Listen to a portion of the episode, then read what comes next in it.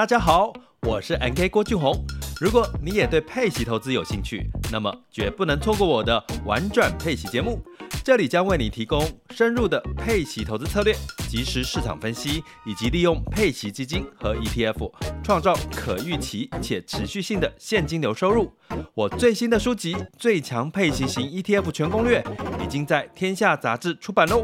现在只要订阅“玩转配息”年学习方案，就可以免费获得新书一本。让我们一起学习，共同进步。点击叙述栏链接，立即加入，开始你的佩奇投资之旅吧。欢迎收听、收看今天的蓝轩时间啊，那那今天的话呢是大年初五。啊，初五的话呢，呃，明天就要正式上班了嘛。啊，好，所以呢，我们抓住呢这个年假、春节假期的尾声啊，在今天有个蛮特别的安排。如果呢现在透过呢这个视讯啊看我们的节目的朋友，已经可以看到我们桌上啊有很大的一锅哦，这个是火锅，然后旁边还有很大的鱼头。呃，因为我们今天呢，呃，特别邀请到的就是呢，林聪明砂锅鱼头的接班人第三代啊，这个林佳慧来教大家呢，怎么样子趁着过年期间最后几天，如果你们想吃火锅的话呢，他要教大家呢，怎么呃煮出好吃的火锅。那当然，同时来听听看啊，这个林聪明砂锅鱼头的故事。好，所以林佳慧也叫做鱼头妹，对不对？是啊，谢谢萱姐，您好。线上的朋友，大家好。嗯，OK，呃，我觉得佳慧就是鱼头美，实在是一个很可爱的呃，很有活力的一个呃，算是经营第三代。我记得我上次碰到你是在美食展，美食展哦，美食展。那因为那个时候的观光协会的会长叶菊兰嘛，哦，那是我大学刚毕业采访时候认识的人，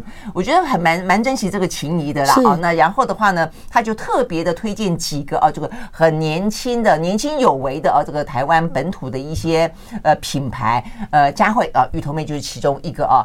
那呃，这个都不过我们待会儿再来聊，因为呢，从一个砂锅鱼头到现在哦、啊，可以呢，呃，从小小的店面到现在呢，上百平，然后呢，从一开始什么六个人，六六张桌子，六张桌子到现在呢，几张桌子？那时候我六个月大，到现在应该有应该有五十张桌子了，真的。然后的话呢，整个营业额我看过有一个报道说你们有二点七亿哦。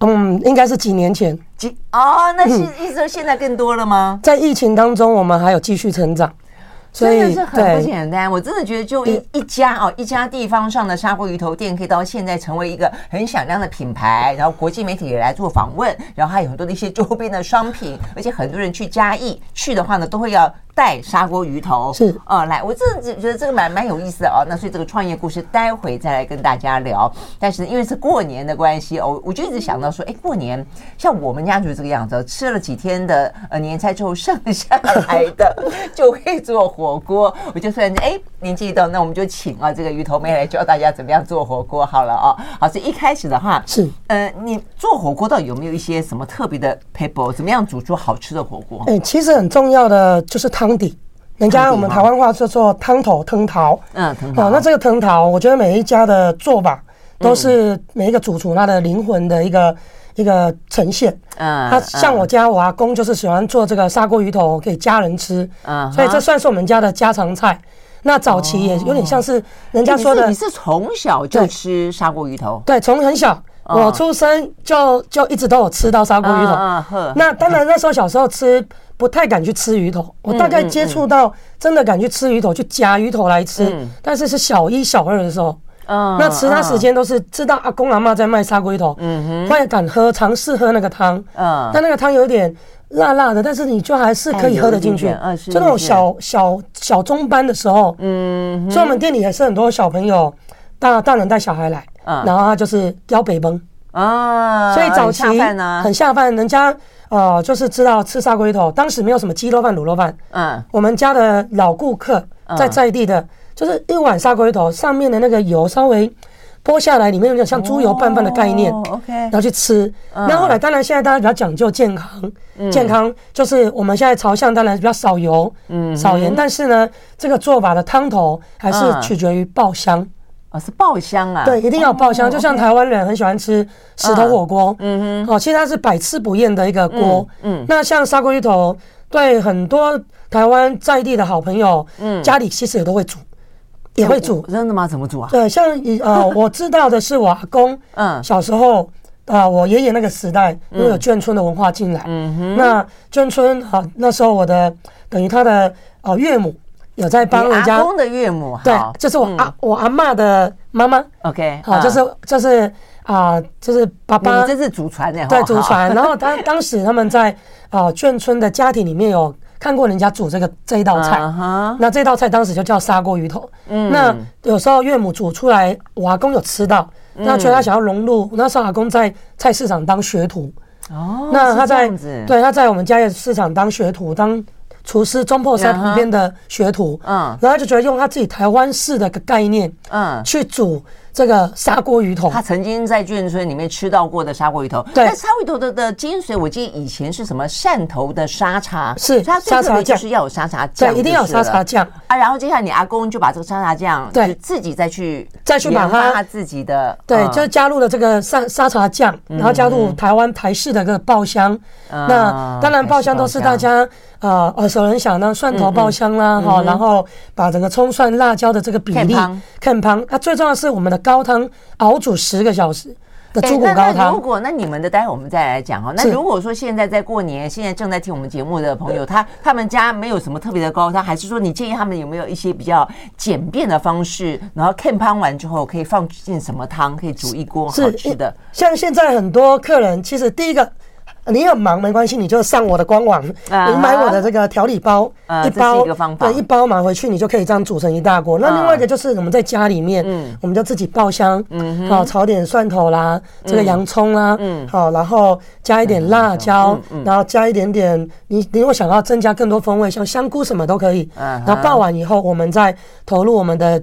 熬鸡骨的鸡高汤哦，你们是熬猪骨的猪高汤，两个一起吗？啊，通常我们都是用猪骨而已，我们不会用到鸡骨。嗯，那只是说刚刚这些分享，就是说每个家里的配方，了解。有的人是不吃猪的，嗯，那有的人想要吃鸡骨，像我们陆续也会开发不啊不一样的汤底，因为有的客人可能想要有啊，像现在这个清真市场，他就需要不能吃猪的。哦，现在因为外配也越来越多，对，所以其实我们有在研发一些新的啊汤头汤头的方向，嗯，让更多的国际旅客他也可以吃啊。像我们在机场，我们推出的呢，桃园机场店我们推出是植物锅，哦，就是说，对，是植物肉。那用蔬菜锅，对，我们就是纯蔬菜下去熬的汤，它就是没有这个猪骨高汤了，嗯，好，猪骨就会抽取掉。嗯，我现在已经稍微滚了，我来，对，有这个声音噼里啪啦，对，所以猪骨也 OK，鸡肉也 OK，是的，是的，然后蔬菜的高汤也 OK，重点事实上是要爆香，要对爆香。那重点是其实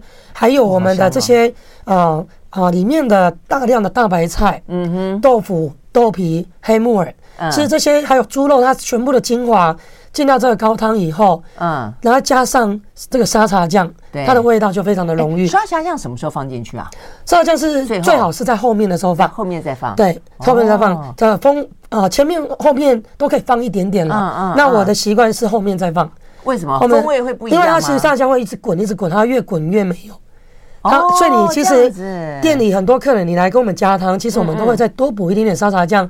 进去和那个汤，这样子，对，就是它它它久而久之，它的香气就会跑掉，会挥发，会挥发。这样，所以你要一直呃，很多人都可能为什么来我们店里吃？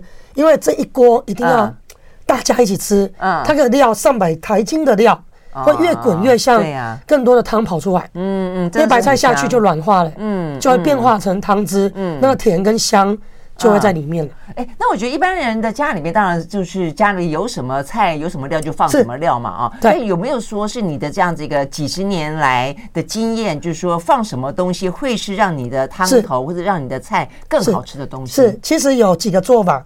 像我个人，我就喜欢放一些番茄、番茄、番茄或者是玉米。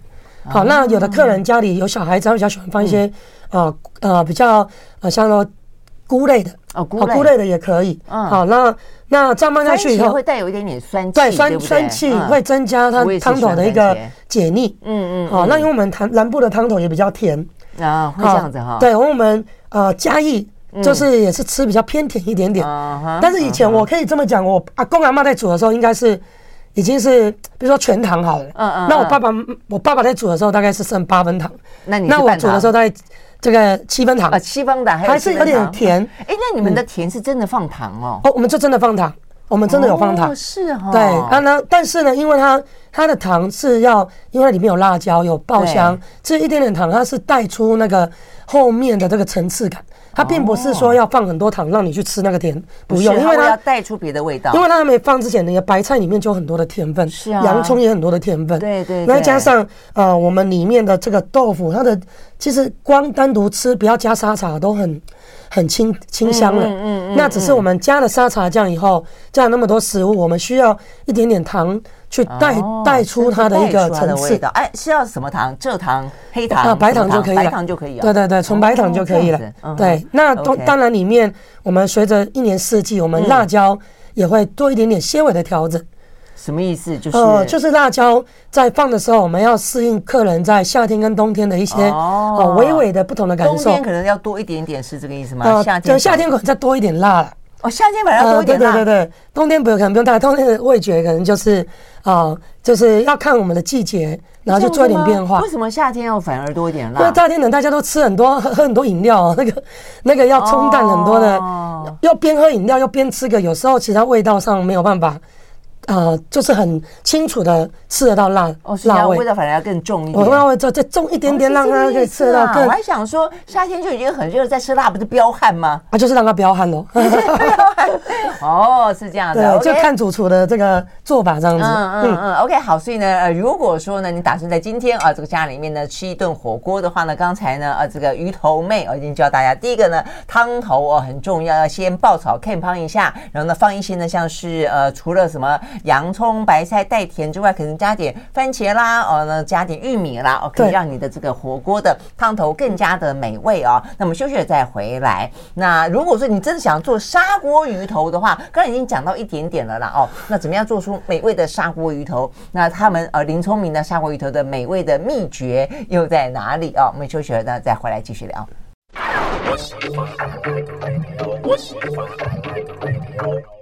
呃，回到蓝轩时间，今天呢是大年初五啊，在这个现场邀请到的呢是在台湾真的是哦很有名的这个嘉义的林聪明砂锅鱼头的第三代的接班人啊，这个林佳慧鱼头妹在我们的现场啊。好，那么现场有一个呢正在咕噜咕噜作响的，对，呃，不断的这个冒出很美味，你们可能只看得到 烟，我闻到非常多的飘香的味道啊。是这一锅，然后我们刚刚讲了，这个就是。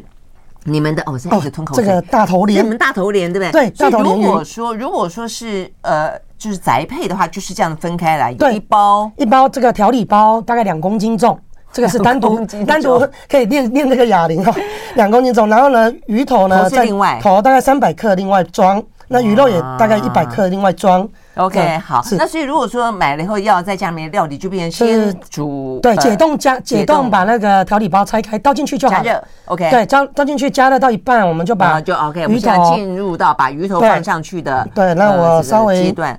稍微真的很大。对，很大很大。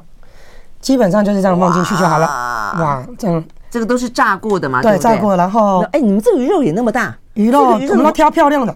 啊，鱼肉再把它放进来。这个鱼肉看起来好像一只很漂亮的鸡腿的感觉，对，它比鸡腿还还大只，还大只哎！哦，对，OK，对，然后就再放一些，再再放一些我们的火锅料啦，火锅料，或者家里面啊，像刚刚讲的习物。只要家里冰箱还有什么，我们就把它拿出来，或者涮牛肉也都可以。那但是豆皮我是觉得一定要，像我就超爱吃豆皮。对，这个豆皮跟大白菜、豆腐都很多客人喜欢。对对对对对对。好，哎，那这个大头鲢，所以我们就要讲啊。如果说家里面真的可以自己来做砂锅鱼头的话，除了你刚刚讲说要放沙茶酱，对不对？鱼头要怎么料理啊？你们这个鱼头是要先炸，对不对？对，其实我们家的呃这个食材的处理非常的简单，大家在家里也都做得到。我们就是新鲜的鱼头，嗯，然后把它切成平切。我们没有 V 切。其实很多市面上的鱼头就是都是 V 切。V 切就是说，它就是把下巴都拿掉了。哦，好像说你看到的鲑鱼头啦，或是其他的呃龙虎石斑鱼头，可能都会都会是 V 切。那我们家是要求我们在原场地的时候，在渔场的时候，我们就要求要平切，就多一点肉就是。对，我要让客人吃得到下面这一块丰厚的鱼下巴。这样子。是，那回来以后我们就是呃清洗干净，沾地瓜粉而已。煎地瓜就是，所以呃，这个食材是很简单，也没有说什么腌制它，嗯，就很单纯。所以在家里面，如果客人啊在菜市场买了你喜欢的鱼，嗯哼，你也不一定要用我们的大头鲢，你要喜欢的鱼排，或小孩子喜欢吃比较没有鱼刺的鳕鱼也是都 OK。那你就沾个地瓜粉，嗯，那一百八十度高温油炸它，好，它油炸个十十到十五分钟，看大小，对，好，那炸到金黄色，你就这个汤底买回家你就放进去就可以。了。对，那这个汤底其实大家通常这一锅看起来，我们是网络上官网是写三人份。啊啊！但是其实我觉得不止。呃，其实通常客人家里真正的实际经验都是吃至少两餐。嗯，因为他大概会再加一点啊其他的火锅料。而且妈妈爸爸都很会煮，现在的家庭的年轻人也很会煮，他们都会把一锅两公斤煮成五公斤。他就把我们当成一个基本的汤底。对对对，我觉得他最早是要你们的味道啦。对，那在这里有一个很重要跟大家分享的，就是说。很多人说，哎，为什么林聪明砂锅鱼头的汤底它很耐煮？对啊，为什么味道会特别好？其实它耐煮是因为我们用的真是纯高汤，这个高汤熬煮十个小时，就好像我们在喝台湾，我常讲像喝珍珠奶茶，我们是喝鲜奶茶，嗯，鲜奶茶那个浓度就很厚，够那个厚度。可是如果你是一般的可能就是冲泡的，冲泡你可能就是很淡了，你回去要再加更多的东西，嗯，很容易这个口味就无法平衡。嗯，那我们家的汤底还有这个沙茶的基底够厚韵，所以呢，回去加个五百 CC 的水，再加点材料什么的，嗯嗯，基本上这两顿都可以。它基本上真的，一包有时候我听说那个学生。在宿舍吃，他们是吃好好几个人吃两三餐，相信可以，真的是的。啊。最后还有汤剩汤，再煮个面，下个面条，对呀，或者是有煮水饺就变成汤饺，对呀，对，煮个粥变成砂锅粥。哦，这样子煮个粥，哎，我倒没想煮个粥，哎，对，那所以它的变化的啊就蛮多。那很多客人就说，哎，我也真的不想吃鱼头，也没关系。像我们来我们店，我们有很多选择哦，砂锅面哦，哦，砂锅乌龙面、砂锅冬粉。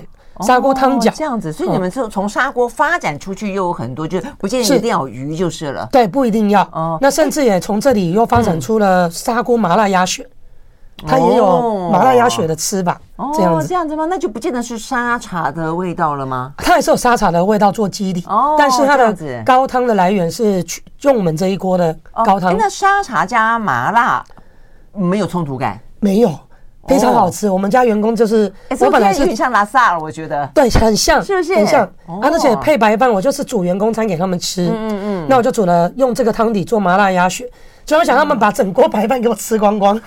后来我就因为这个灵感，我觉得哇，员工都这么捧场，下班后几个小男生就吃了那么多白饭。嗯嗯，那我就觉得把它开发成商品。是很有机会，就没想到一推出一炮而红，就也卖得很好啊！真的是，对，因为事实上在台湾，我们刚才也讲到，因为现在我们外来移民也越来越多嘛，对不对？所以呢，其实拉萨在台湾，其实这是相关的一些店面啦，或什么，其实也越来越多，这个口味也越来越受欢迎。对，所以很多东南亚的朋友，他们来到我们店里面，真的，我看他们的碗呢，嗯，真的都吃光光。那比较讶异的是。有的外国人来吃鱼头，嗯，外国人通常应该是不太敢吃，呃，对，鱼头鱼肉。但是二零一九年我们有这个美国 Netflix 来采访，嗯嗯，就吸引了很多国际观光客，就慕名而来，这样来吃。我看他们吃鱼头那个碗，我过去收碗了，嗯，说我还找不太到鱼刺，哎，我就觉得他们怎么啃光光了？他们把也连鱼刺 也吃掉了吧？他吐出来，就是他吃的非常干净，真的，他吃的还比台湾人更干净，真的哈。哎，我觉得。能够懂得吃鱼头，代表人是长大了。像我也是，我长大了以后才懂得吃鱼头，而且发现说啊，鱼最好吃的肉就在鱼头那边，对不对？是的，是的。好，我们休息了呢，再回来啊。这个趁这个广告的时间呢，先享用一点点，再回来跟大家分享。马上回来。I like 103, I like radio 好，回到蓝轩时间，继续和今天现场邀请到的这个林聪明砂锅鱼头的第三代的接班人林佳慧啊，这个鱼头妹来聊天啊。我们一开始教大家怎么样做火锅呢，也聊聊呢这个砂锅鱼头，其实在家也可以自己做了啊。但是我相信呢，这个对于呃林聪明砂锅鱼头来说的话，就是台湾的砂锅鱼头，坦白讲真的很多，是很多，老牌的也多，新的也多。那包括我们刚才讲到了啊，因为这个东南亚啊，这个我们跟他们交流的关系也越来越多，类似像拉萨这样的口味啊。那为什么？你们的砂锅鱼头还是会那么多人喜欢，除了你刚刚讲到的，就是你们汤底很浓厚、很纯之外，哎，一般来说哦，这个嗯，火锅店都有自己的什么秘方？是你们有你们有秘方吗？其实我们是公开的秘密啊，是吗？因为其实像我们家说真的，今今年算是已经啊，去年都满七十周年了，七十周年。对，那在这么多年这么多年来，我觉得很重要的就是我们身为老店。就是一年四季要经得起客户春夏秋冬的考验。嗯嗯嗯。那我觉得这个春夏秋冬考验，其实这些食材大家都很常见，但是要把一个料理，就是每天，就像我爸爸要求我的，就是每天我们都要熬煮我们自己的高汤。嗯哼。其实很多哦，外面也有很多市场上现在都做的还不错的，但是为什么客人吃一次他还是要回来到这里？很重要一点是。我们的高汤的这个呃坚持的品质，我们是一直在精益求精。包括我们烹煮的过程里面，我们一次的煮法跟别人不一样，我们是一次都一百人份在煮，所以有差别吗？一百人份跟十人份的差别在哪里？呃，可以这么讲，就是这个锅子原本呢，如果你只煮一小锅，你所有的食材进去，它的浓缩起来的一个就是只有五五五个人吃的量。哦，五个人吃的甜，五个人吃个这个蔬菜。可是当我放进的是一百台斤的量，那它煮进去的整个味道，那个氛围是很强烈，浓郁的程度跟那个，是的，嗯，那因为一开始就这么的强烈，所以当别人他们开始在做。他没办法供应这么多，他煮那一小锅，客人会觉得那个味道可能会比较薄，对不对？对，就是比较呃，就是比较单薄一点。嗯，对对对，也不是不好吃哦，是也只是说记忆度没有办法这么深厚。就想象说，嗯，一百颗鱼头在里面熬，跟你十颗鱼头在里面熬，也可以这么说。那当然，我们都是上百斤的猪猪骨下去熬成的高汤，就呃，像是拉面的做法。嗯，日式拉面它其实很精髓的，也不是说它啊，除了面条好吃，配料出色以外。外，它最重要的就是在前置作业的这一段的这个熬煮。那我们以前就是高汤啊没有了，嗯，我爸爸就我说爸爸为什么要收店呢？高汤没有就不卖了。哦，他不会说硬着用清水下去，我稀释一下或干嘛不会？他说如果清水下去稀释，他也可以多卖好几锅。是啊，一天多卖三锅。可是为什么会啊反而？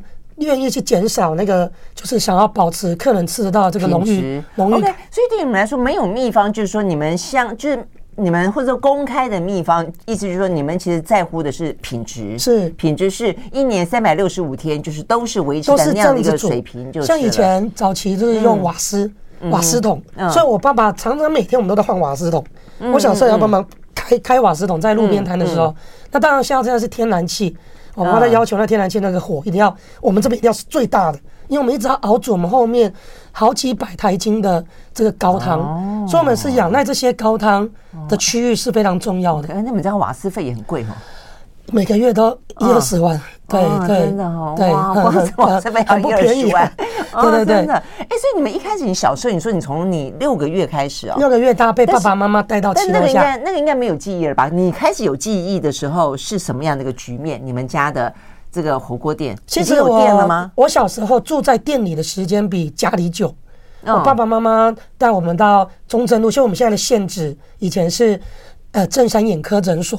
一位刘医师，刘院长，他免费让我爸爸妈妈在他休诊的时间，他那时候一天老医生只看一看那个中午而已，他下午晚上他就不，他下午晚上他就不看，因为医生那时候年纪比较大，所以他就愿意让我爸爸妈妈在晚上的时候摆摊摆到凌晨，然后我爸爸就在凌晨就是黎明之前，他把摊子再撤走。这样子，爸爸爸爸是最聪明，都是推着摊子哦。所以，而且你们是下半天，属于下半场。对，下半场就是做下午夜场，下午午夜这样到凌晨。这样子，所以我爸爸常常推摊子推到就是睡着了。那隔壁的这个开店的这个医生，就是开早早早晨，医生会去运动，会嗯会说笑脸嘞，好起来啊啊，就是叫我爸爸，我爸爸推摊子推到睡，对对对。啊，那时候我们都很小，那我。有记忆，那你会去看你爸爸的工作吗？因为每天都带着我们到现场，你们就每天都到现场。对，因为我那时候我是老家里老大嘛，所以我出生一直到我四岁，可能才有第二个妹妹，我们差啊两啊两岁才有第，就是两三岁才二妹才出生。所以那时候爸爸是整天都带着我做生意，所以我都我记我有印象以来，我都是在旁边的纸箱里面。在纸箱里，这是在 也有一个摇篮车，只是有时候小孩子爬出来。我看过这种画面，对，就是像菜市场啊，或者说路边有小孩子在 在纸箱里面。对，所以我看那个中中中埔山那个电影，中破山那个电影哈，那个小女孩透过那个纸箱看到爸爸在工作的画面，我就觉得印象就是很感动，因为那个就是我小时候的视窗，就是有洞，然后看着父母亲在那边忙，那你也会想要去忙。那我每次跑出去忙，客人都会，你要忙什么？啊，我就是会去帮客人啊端端一碗白饭，啊端一碗卤肉饭，这个是我做得到。然后乱收盘子，然后乱洗碗，这样子。哦，不错，所以你从小就有参与，但是你是属于那种很有参与，不会。因为有些人哈是从小家里面在做这个，所以他长大之后他反而会觉得说啊，我不要做这个。嗯、但你不会哦，你就、啊、当然会啊，你也会，当然也会啊。所以你一度也想说，我长大我不要再接这个火火锅店。因为小小朋友的心态，像我小时候，别人在考试啊，只要考试那一周，我可能是不用到店里帮忙。嗯，其他的周末我都是要去，人家要烤肉啦，要看电影啦，要出去郊游啦，我们就是要。假日就是时间到下午四点就要回到店里面帮忙哦，一定要帮忙。就是你再怎么玩玩玩玩到下午，因为那时候我爸爸妈妈是下午晚上才营业。对。那现在当然都已经营中午就开始营业。啊，那在我那个小时候一直到青少年阶段，到读大学，大学我是几乎每个礼拜都搭车子回来。那有时候赶不上，我还要搭飞机回去学校。哦，就是搭飞机回来学来来家里面端菜。哦，然后帮忙当假日工读生。那你所以我在台北，我找的工作一定是一到五 part time，然后假日一定要礼拜五赶快去赶国光也很乖啊，因为你可以找个理由说啊，因为反正人在外面，我找不到理由。真的吗？那个理由都都有活动啊，有郊游啊，有考试啊，有有什么啊？因为他们两，他们两个我在这边爆料一下，因为我们两位我们大学不在，他们就更容易就是人手不足。那人手不足假那。假日你知道这种家族企业在做小小摊子，没有什么规范的，就是你今天讲，我今天讲，明天员工，然后大家这样子，就是呃，可以说这么说，那时候爸爸妈妈也算是最辛苦的时候，因为我们也到外地去读书，小小工读生也没办法帮到什么忙。那店里面也都是比较资深的长辈的员工比较多，比他们更长辈的员工。那这像我们这种年轻人。我像我算是七年级生代表。当我当年大学应届毕业回来家里帮忙，我们家是连六年级生都没有，就跳过七年级就只有我。我们家我爸爸妈妈是四年级生，嗯他们员工顶多五年级 partner 或三年级，三四五。哦，那六年级生就断层就跳期了。找不到人，还是说你爸妈就是想要你们回来，还是说因为成本的关系，希望自己人嘛比较节省？因为在那个年代可以这么说，呃，二十年前的我回来的那个，因为我回家接家业第二十年了，嗯，今年要满二十年了，所以在二十几岁就接了。对，所以我应届毕业就回来接了。哦，所以我算是已经，如果人家说公务人员二十年，我 大概就是上班上二十年的这样子。哦，OK，对啊，对，那那个时候可能在那个时代的背景，我算二十三岁刚回来家里，应届毕业生，大学大四从台北回来，那个年代的我，六年级生谁不会有人要来小吃店工作的？对啊，啊，你本来想做什么？我本来想留在台北继续在。这个餐旅业去去，你也是念餐饮？对，我是念观光，观光，观光学系。我高中、大学都是念观光。嗯，那当时一直想说，嘉义观光也没有什么，当时也没有什么太多的呃想法。我想说，我应该在台北多累积一些呃一些经验。可是那一点就碰到我家里面爸爸妈妈需要我回来帮忙，因为我们家中正路造街改造，那整个店铺要做重新的。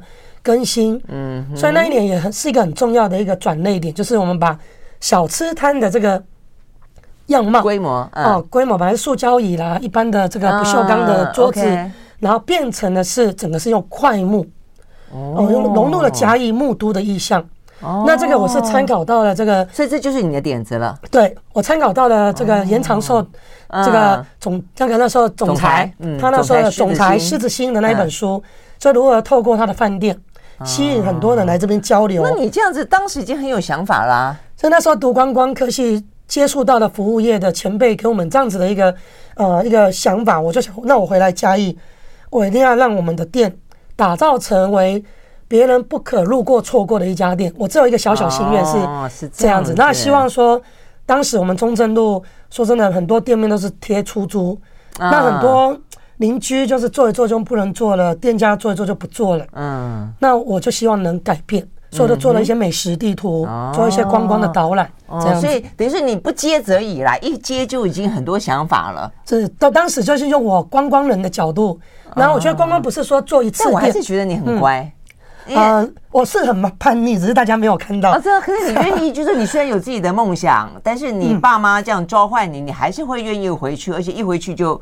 就认真的接下来，就还是一个乖女儿啊。呃呃，希望她这么想，是这样的吗？好，我要休息回回来啊，这个再继续聊。因为呢，在这个鱼头妹啊，这个接了之后，不只是说呢，当时二十几岁才刚刚大学毕业啊，刚好又碰上了一个改改造的时机嘛。现在目前听起来是这个样子，所以让林聪明重新改头换面，从一个很传统的小吃店变成一个看起来蛮摩登的啊，可以成为成为一个呃嘉义的美食的地标。呃，更多的是因为后来啊，这个还包括了整个品牌的打造，甚至在疫情期间啊，呃，鱼头妹呢还直播 卖卖起了呃嘉义的名产啦，然后自己卖自己的火锅之后，还帮助很多其他的啊这个餐饮业一起啊来渡过难关，都算是蛮我觉得蛮好的，就是在传承创新之外，有更多的回馈跟分享。我们休息，再回来继续聊。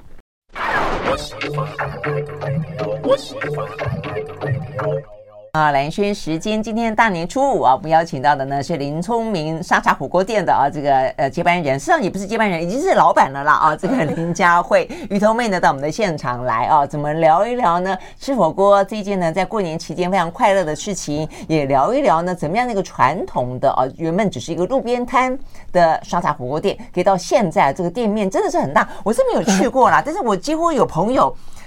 要去嘉义的，就一定会说啊，我们要带这个呃林聪明的沙茶火锅回来，或者说嘉义人，那一定是要带上来。所以呢，基本上就已经到了是一个。嗯，嘉义的名产了的概念啊，嘉义名产过去大家可能会觉得说，哦，这个鸡肉、鸡肉饭、方块酥、方块酥，哎，对对对，那接下来 还有蛋卷吗？对，有啊，嘉义的蛋卷都是大排长龙。OK，那现在的话，就林聪明火沙茶火锅，这个我觉得蛮不简单的啊。就从刚才雨透妹说，原本可能也还是有点抗拒，但是既然回去了，就呃毅然决然的啊，也就大刀阔斧的呃重新转型。对，所以可能不只是你刚才讲到二十几岁刚大学。刚毕业，那个时候改店面，对，让它像的像是一个店。对，那接下来的话，我觉得更大的改变，事实上，我想是近些年了，因为近些年第一个宅配兴起，宅配，呃，什么呃什么 YouTuber，这我觉得整个的美食环境其实做了非常大的一个呢，呃，这个天摇地动。如果没有跟上的话，其实传统小吃经常就被抛到后面去了。是，所以我后来发现呢，这个鱼头妹很厉害，她不但跟上了，不管说什么宅配啦，呃，什么样子，什么真空包装啦，你还更加去搞直播。是，哎，我觉得这还蛮好玩的，尤其在疫情期间啊，这是一个怎么样的起心动念？其实，在疫情期间，也所幸我们有这样子的线上购物，嗯，线上购物，像说参与电商的过程。那在疫情一来的时候，说真的，店面都没有人，好，店面说真的，下次可能像文化路夜市，我们就在旁边。我们的根本都是多久？那个时候就已经是摆平店面了吗？啊，那时候是摆平店面了。等于说我的营业面积在嘉义，我们有两间直营店，营业面积加起来有超超过一百五十平。但是在疫情的时候啊，就真的就没有人。那边有人的时候怎么办呢？现场我们就是开放外带。就是做外带，那我们外带动线啊都做出来以外，我们还有线上的这个呃这个外送平台。那我们在线上的电子通电子商务上的电商的通路都有打开，还有做了很多常温商品。本来就在做，还是说就是因为疫情才冲促上阵？呃，其实不是，是我们在六七年前我们就开始规划我们的常温商品。那其实应该这么讲，我之前有做了很多的冷冻商品。嗯哼，那冷冻商品一直都是做砂锅鱼头。大概到六七年前，我开始跟通路这边来学习做常温商品。嗯，不管是做了像麻辣鸭血啦、聪明拌面啦，还有像今天带来的这样子方块酥啦，对呀，这种常温商品，然后让我们整个啊，除了冷冻的市场，其实手工的很有限。嗯，那我们就是啊，把自己当成一个品牌去延伸化。那一直到疫情的时候，刚好这些商品。都已经开发出来了，就把它变成像 DM 一样，在网络上上播给更多客人知道。即便你没有来到嘉义，没办法来，你在网络上可以看得到我很多的商品。嗯，但是在疫情的时候，为什么做了一个很重要的决定？我直接从一个小小的店店小店小二，马上去 呃化身成这个直播主。对，就是因为我也是嘉义市商圈的副理事长。那我觉得当时有一个你们有一个商圈的组织，对商圈的组织，然后又加上我有两位好朋友，线上的两位呃嘉义异乡人，还有我的好朋友丽丽，他们在网络上在问说：佳慧，你们应该把你们这个砂锅鱼头跟大家一些东西哦变成组合箱，我们来寄给外县市的人。我说好啊，Why not？哦，那马上在隔天，我就在我的办公室腾出一个位置，我们就马上。成立粉丝团，马上直播，马上我就召集了嘉义超过五十间的。欸，你很有行动力，第二天就这样做。呃，因为三个女生聚在一起，真的蛮有行动力。四十八个小时内，我们就完成了第一场直播，带来第一笔的效应。虽然是啊七万多块，对我们来讲是一个很大的鼓励。然后才开始怎么卖？这样在线上就是直播，我们就是。啊，你以前练过吗？也没有练过，所以从脚本设计到每一次的主题，一直到我们嘉义市市长黄敏惠市长也都到了我们现场来做很多的对，然后到公益团体社会处处长他们也都带很多的这个呃一起来加入我们的一个组织，然后来让这个嘉义的店家在疫情当中，在防疫距离做好的时间里面，甚至连后面的像新加坡观光处都观光局都有邀请我们去做这样的分享。哦，所以我觉得就是说，线下实体通路虽然呃有问题，但是我们呃不要畏惧这个这个改变，我们就把它导到线上，然后跟很多在地的朋友，大家你挺娃娃挺你，然后一起去把这个直播做好，这样子，所以都是。出钱出力出精神都觉得是一个很快乐，因为重要是不想让大家错过嘉义这个关键字，所以那时候我们让前后也超过直播，也超过应该四十场起跳，嗯，然后好好到电视台来采访，嗯，还有广播节目，所以到了这个文博会。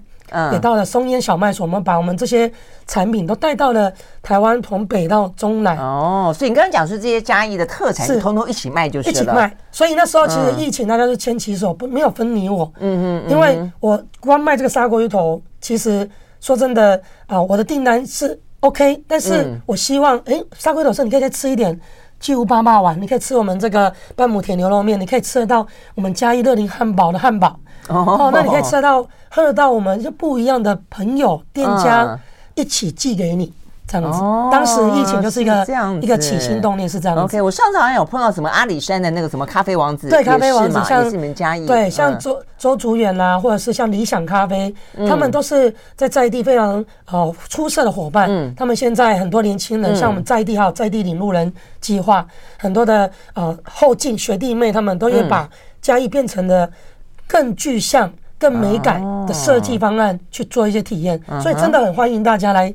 嘉义让我们招待一下，哎，可是我觉得也要因为你在这个之前，你就已经开始做出一些宅配啦啊，这个新的产品的商品的开发，否则突然之间疫情来，可能还会措手不及，对不对？好，所以我们休息了要回来聊，就是说，呃，怎么样子？其实我觉得就是你自己不要自我设限，嗯，对不对？我觉得这点这样一路听下来，我觉得鱼头妹很厉害，就是说她从来不会觉得我们家只不过是一个路边摊的砂锅鱼头，那多少的呃火锅店也就是一家。火锅店就从头到尾 屹立不摇，顶多做的很很好的口碑，它就是一个大家心目中啊巷子口的那一家火锅店。但是到现在为止，我们刚刚讲到了从呃什么六平六张桌子，六张桌子到五十几张桌子，从六呃从几个人到现在对都不不到五个人，到现在有超过五十个人。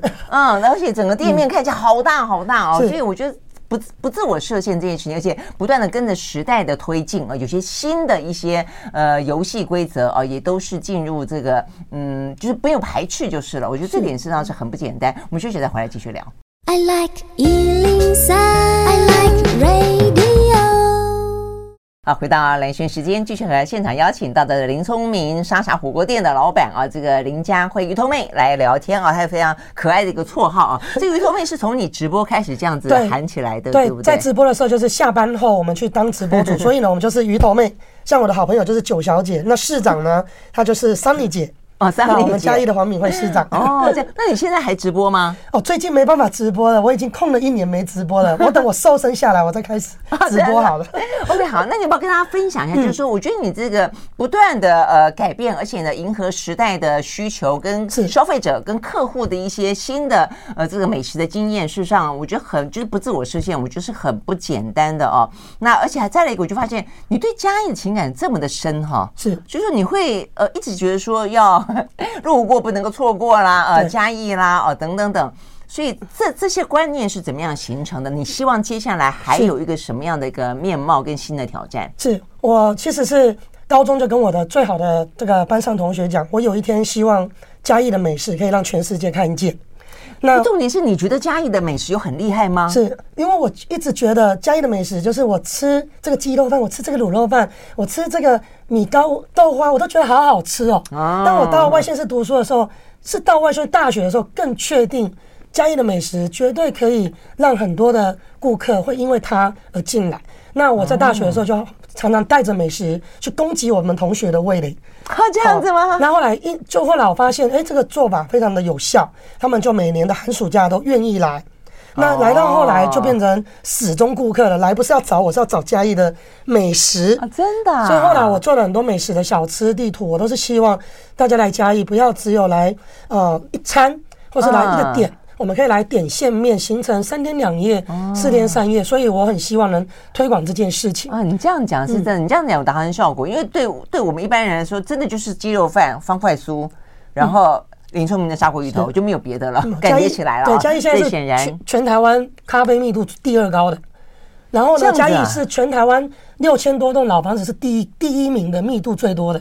老房子，老房子最多，拥有最多老房子，所以我们的每一个老屋都有它自己的生命力。所以我最后有一个，就是跟大家分享，就是老味不老，老屋不老。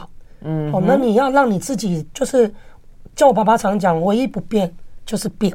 嗯，那在这个变动当中，疫情教会了我们学习的，更知道要懂得有经营应变的能力，不要忘了说顾客教我们更多的事情，市场也在考验我们。所以我觉得要持续的。滚动变化，那开心的做你喜欢做的事情，嗯，这样就会持续的一直滚着，一直滚着，真的是一直滚着，滚起来。OK，所以刚才那个于后妹讲说，现在你们已经不只是做砂锅鱼头了，对不对？你们还做很多砂锅相关的产品。产品，然后在桃园的机场，桃园机场第二航厦西三门前面，我们有店面。店了哈。分店在二零二一年在台南三井店。就是台南高铁站的正对面有一间店，这是我们第一次开到外县市。然后去年八月份，我们到桃园机场第二航厦伸本仓这边也来开了一间桃园机场的国门店。所以就是像最近我们的砂锅鱼头也跟我们金色山脉做了联名，所以会看得到砂锅啤酒，然后吃砂锅啤酒，它砂锅啤酒锅，砂锅鱼头有啤酒锅在里面。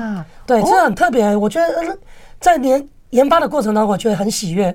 就是哎，现在如果到呃呃，你这个五号以后到他们店是吃得到的，这样的哎，初五号都吃得到的。啤果啤酒加火锅，我觉得有搭哦，很棒，有一点麦香，对不对？对，就是那个麦香，让它的它的有点酸气在里面，反而那个果香跟那个香，我觉得很棒。对，要推荐给大家。真的哈，那所以你接下来还打算要继续做什么？呃，我今年的一个上半年的一个秘密，好公开，就是我们要在嘉义推出一个新的聪明果品牌，请大家拭目以待。聪明锅。啊，聪明果，你们这个名字听着还不错哦，又有这个呃，又很聪明的感觉，聪明开锅，聪明，聪明开锅。OK，好，非常开心啊，这个谢谢呢，这个鱼头妹在今天呢，算是我们的呃春节假期的最后一天啊，来跟我们分享了那么热闹的，而且呢抢抢棍啊，这样希望大家呢今年都热闹滚滚，谢谢喽，谢谢，嗯，拜拜，谢谢，拜拜。